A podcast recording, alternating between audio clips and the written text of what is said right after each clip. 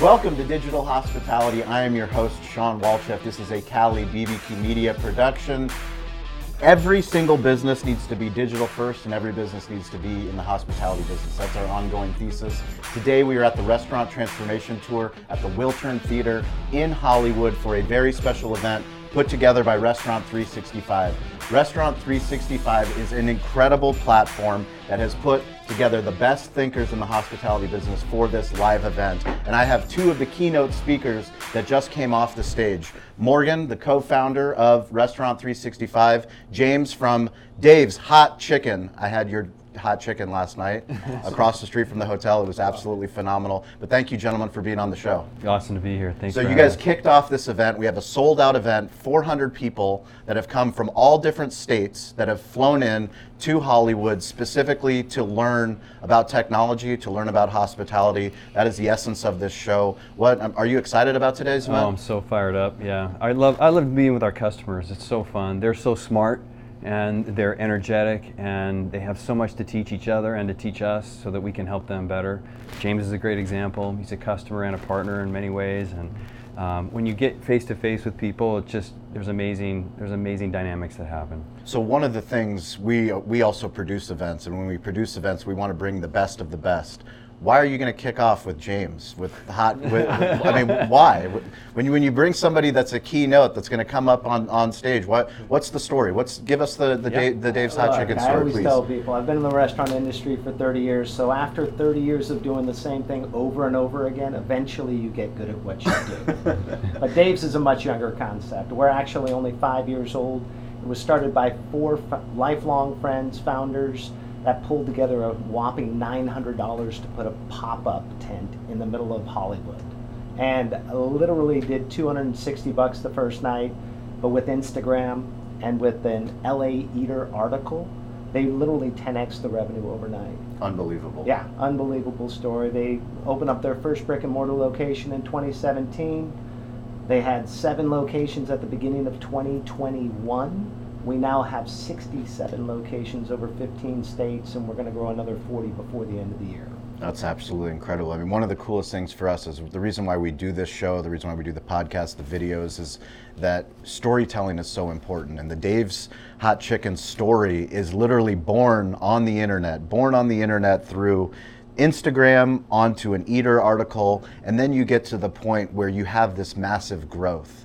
And one of the cool things about the presentation that you guys just did was you were talking about Amazon and the flywheel approach. Once you start to experience that growth, you need different things in your business in order to really propel that growth. What, what, why did you bring up the Amazon model? Yeah, well, once once you figure out and you've got a hot concept and people love it, like the very next, like you want to duplicate that, right? Yes. There's only so much money that as a restaurant operator can make within the four walls of one store, Yeah. right? So growing your business, it just more people want to invest. You have more access to capital. You have an exit strategy. I mean, people get into the business because they love what they do, but you got to make money, otherwise you're not going to be doing it for very long, right? And so you need to grow the business and. I don't know. One, what- you know, we uh, as on our executive team at Restaurant 365, one time we did an exercise where we looked at the Amazon flywheel, um, and that idea got planted in my head. And then, a, literally, like a year and a half, two years later, I was thinking about it on the way to car. I'm just like, okay, the Amazon flywheel is their story, but what is the story for a multi-unit restaurant business? What's the Amazon dynamics that help a multi-unit restaurant business grow? Yes. And so I was like, well, I don't know. I don't know. I actually don't know the answer. So when you look at Amazon, Jeff Bezos, he said something that's just fascinating. I mean, it, it's it's crazy how many of us use Amazon. All right, it's just crazy. And what he said was, they they put together the puzzle, and at some point they kind of got enough momentum where they largely stepped back and just let things unfold. I mean, think about that. It's amazing. To the point they you're it's a global domination. Yep. And they're stepping back and watching it happen. Yep. So so what are those connections inside of their business that enable them to just start working off of each other? And so then I was like, oh, what, let's so, so for the, for Amazon, for those who you know, if you, you can look it up on the internet, Jeff Bezos drew it out on a piece of paper. They offered a low cost structure, a low cost structure led to lower prices. Lower prices led to better customer experience because we all like lower prices. Yes. They, okay, customer, that's the first wheel. The second, then that, when you have a good customer experience, it kicks off a second wheel. When you have a good customer experience, you tell your friends about it. Yep. That drives more traffic. When you have more people, more eyes on it, then that makes more sellers want to bring their wares to the platform.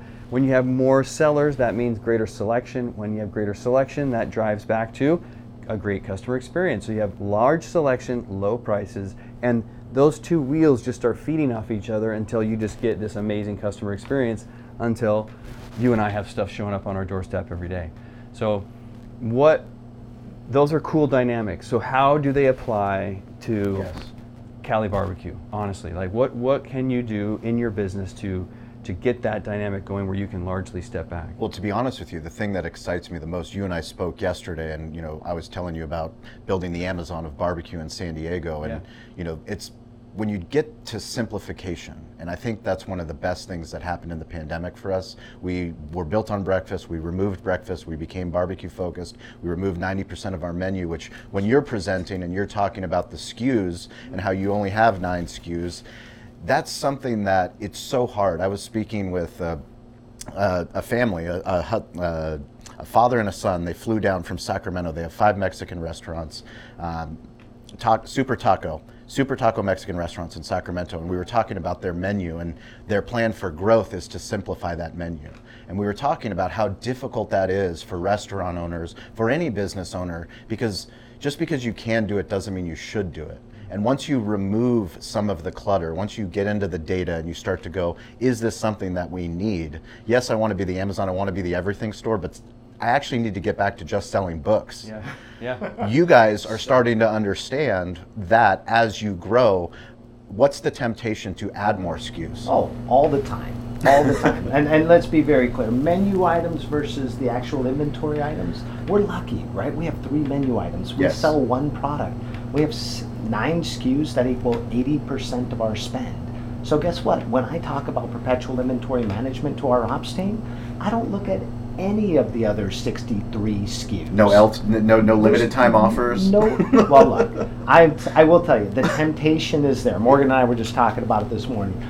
You know, 50% of our clientele are dudes from 19 to 35 years Yes. old. Okay, that can eat a half a pound of chicken Yes. in a sitting. Yes. Right.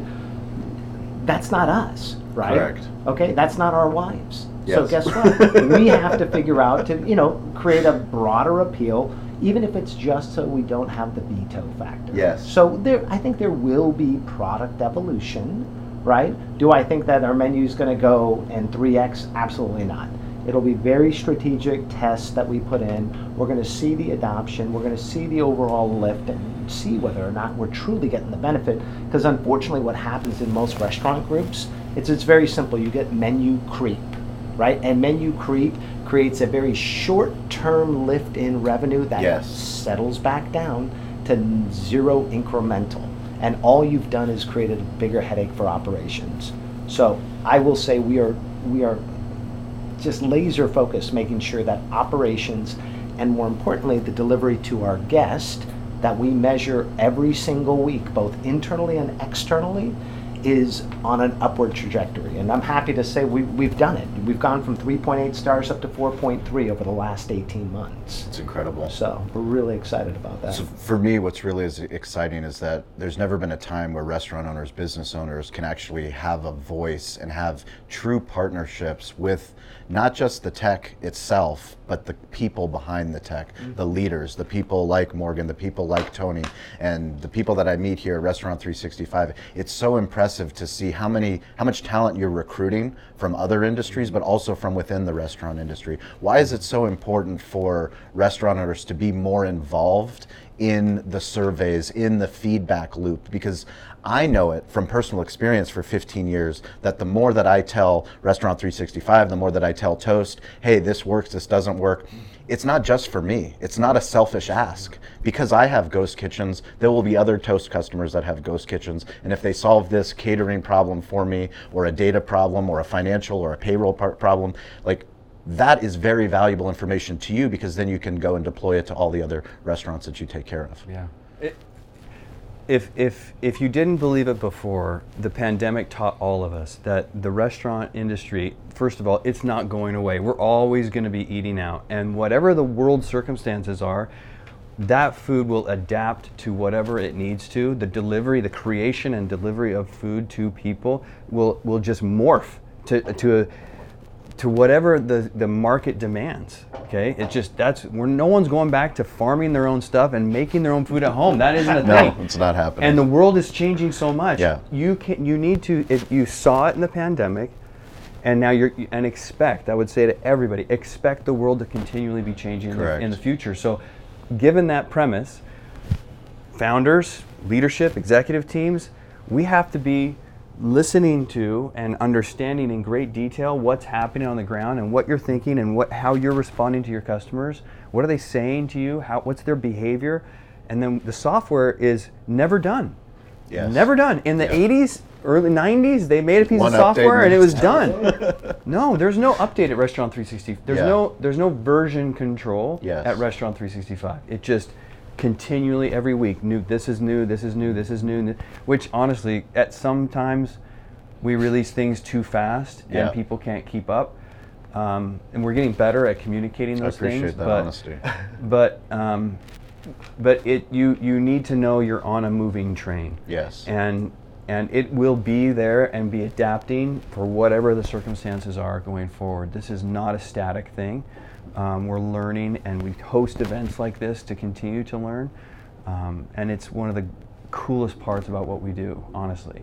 And you know, and and as, and as James just mentioned, I mean, you you can't just it's the same, right? You you can't just say I got three menu items and now we're good.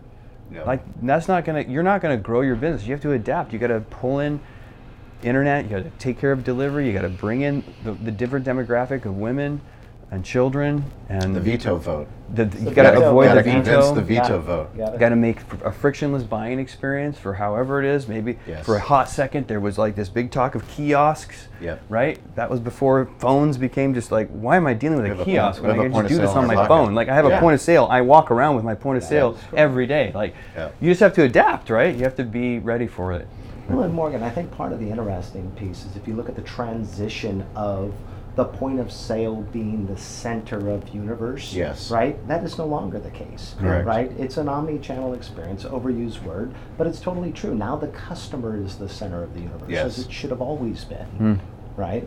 And so, you know, when we start taking a look at the digital experience and focusing on frictionless order modes, I mean, we're fortunate, right? 42% of our sales comes through a frictionless order mode, automatically injected directly into our point of sale Amazing. slash KDS system. So we're actually able to space the delivery timeframes and give food hot, right?